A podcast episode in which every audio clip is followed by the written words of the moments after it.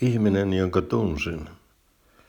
Uskomatonta, että sitä on kohti jo 50 vuotta, kun tapasin Bobin ensi kerran. Olin kyllä nähnyt hänet bussipysäkillä aikaisemminkin. Hän ilmestyi pysäkille aina vasta, kun bussi oli jo lähdössä. Näki, että hänelle oli tullut kiire. Kengän nauhotkin olivat usein solmimatta. Eräs aamu oli poikkeus. Bob oli pysäkillä jo ennen minua ja keskusteli vilkkaasti minulle tutun vanhemman miehen kanssa. Mies oli professori Selgren, lopputyöni ohjaaja. Selgren muisti entisen oppilaansa ja esitteli minut seuralaiselleen. This is Robert Smith, hän sanoi. Just call me Bob Smith, sanoi hymyillen ja puristi lämpimästi kättäni. Siitä alkoi tuttavuutemme, joka kesti Bobin kuolemaan saakka. Opetimme silloin vielä eri laitoksilla, mutta tilanne muuttui, kun sain siirron ja meistä tuli työtoverit.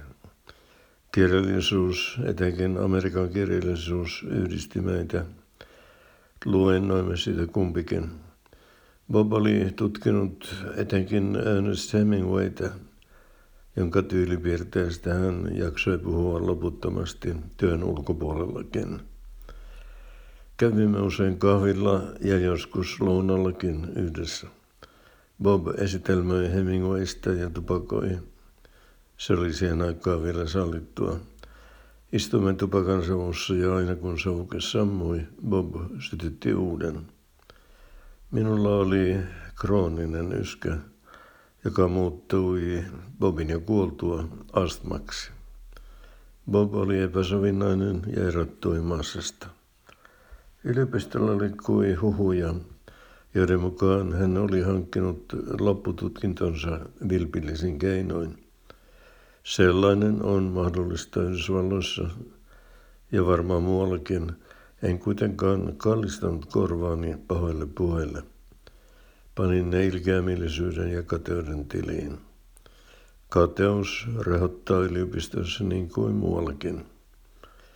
Bobia kaderittiin, koska hän sai laitoksella eri vapauksia. Hän sai polttaa työhuoneessaan, vaikka tupakointilaitoksen tiloissa olikin kielletty. Bob sai myös aloittaa kesälomansa muita aikaisemmin. Nämä eri vapaudet johtuivat siitä lepsusta tavasta, millä laitosta johdettiin. Muut opettajat eivät kuitenkaan kohdistaneet kaunaansa laitoksen johtoon, vaan kävivät Bobin kimppuun. Aseeksi otettiin Bobin seksuaalinen poikkeavuus. Se oli julkinen salaisuus. Laitoksellakaan sitä ei puhuttu avoimesti, mutta sitäkin enemmän suljettujen ovien takana. Sitten alkoi laitoksen ilmoitustauluille ilmestyä lappusia, joissa Bobin homouteen vihjailtiin selvästi. Se meni liian pitkälle laitoksen johdonkin mielestä ja vähitellen lappuset katosivat. Vahinko oli kuitenkin jo tapahtunut.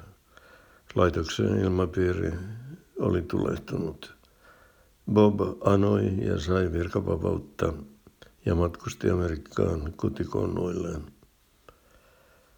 Kun Bob palasi Suomeen vuotta myöhemmin, laitoksen johto oli vaihtunut, työilmapiiri oli kohentunut. Yllätyin, kun istuimme pitkästä aikaa kahvilla sillä kertaa hänen työhuoneessaan. Odotin, että hän alkaisi polttaa, mutta niin ei tapahtunutkaan. Bob sanoi lopettaneensa terveyssyistä.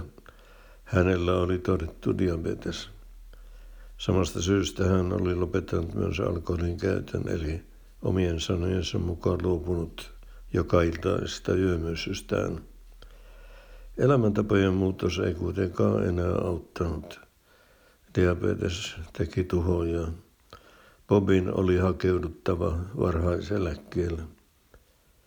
Muistan viimeisen tapaamisemme yhtä elävästi kuin ensimmäisenkin. Emme hyvästelleet bussipysäkillä.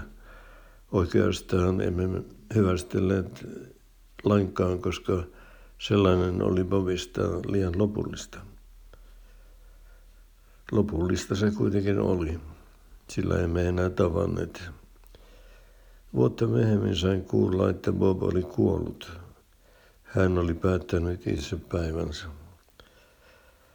Sitä on nyt jo lähes 30 vuotta. En ole kuitenkaan unohtanut Bobia. Muistan yhteiset kahvihetkemme ja muistan Bobin esitelmämässä savukki kädessään suuren ihanteensa Ernest Hemingwayn tyylistä.